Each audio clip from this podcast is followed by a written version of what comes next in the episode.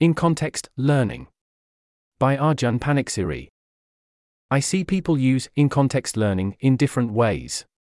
Take the opening to In Context Learning creates task vectors. Quote In context learning, ICL, in large language models, LLMs, has emerged as a powerful new learning paradigm. However, its underlying mechanism is still not well understood. In particular, it is challenging to map it to the standard machine learning framework, where one uses a training set, is a formula, to find a best fitting function, is a formula, in some hypothesis class. End quote. In one Bayesian sense, training data and prompts are both just evidence. From a given model, prior, random weights, and evidence, training data, you get new model weights. From the new model weights and some more evidence, prompt input, and a distribution of output text.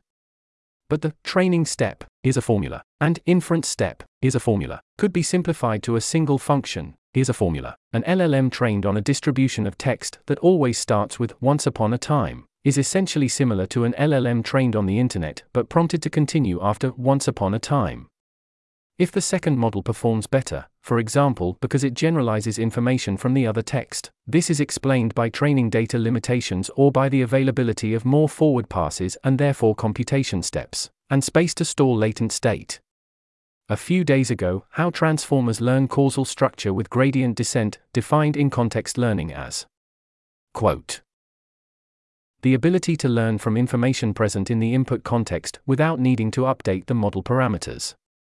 For example, given a prompt of input output pairs, in context learning is the ability to predict the output corresponding to a new input. End quote. Using this interpretation, ICL is simply updating the state of latent variables based on the context and conditioning on this when predicting the next output. In this case, there's no clear distinction between standard input conditioning and ICL. However, it's still nice to know the level of abstraction at which the in context, learning, conditioning mechanism operates. We can distinguish task recognition, identifying known mappings even with unpaired input and label distributions, from task learning, capturing new mappings not present in pre training data. At least some tasks can be associated with function vectors representing the associated mapping, see also, task vectors. Outside of simple toy settings, it's usually hard for models to predict which features in preceding tokens will be useful to reference when predicting future tokens. This incentivizes generic representations that enable many useful functions of preceding tokens to be employed depending on which future tokens follow. It's interesting how these representations work. There's an image here in the text. A stronger claim is that model's method of conditioning on the context has a computational structure akin to searching over an implicit parameter space to optimize an objective function.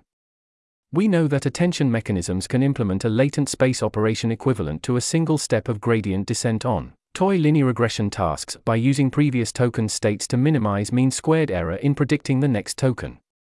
However, it's not guaranteed that non toy models work the same way and one gradient descent step on a linear regression problem with MSE loss is simply a linear transformation of the previous tokens, it's hard to build a powerful internal learner with this construction.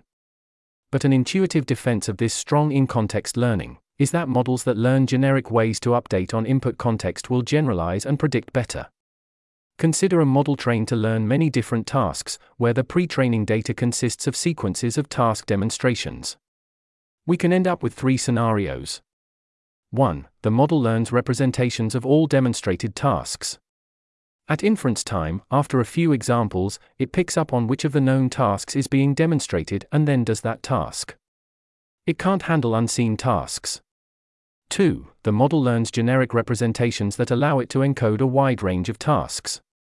At inference time, it handles unseen task demonstrations by composing those generic representations into a representation of the unseen task. However, the generic representations have a limited flexibility and won't be expressive enough to handle all unseen tasks. 3. The model develops internal learning machinery that can handle learning a much wider range of unseen tasks by searching over an implicit parameter space to optimize some function, not the model's own loss function.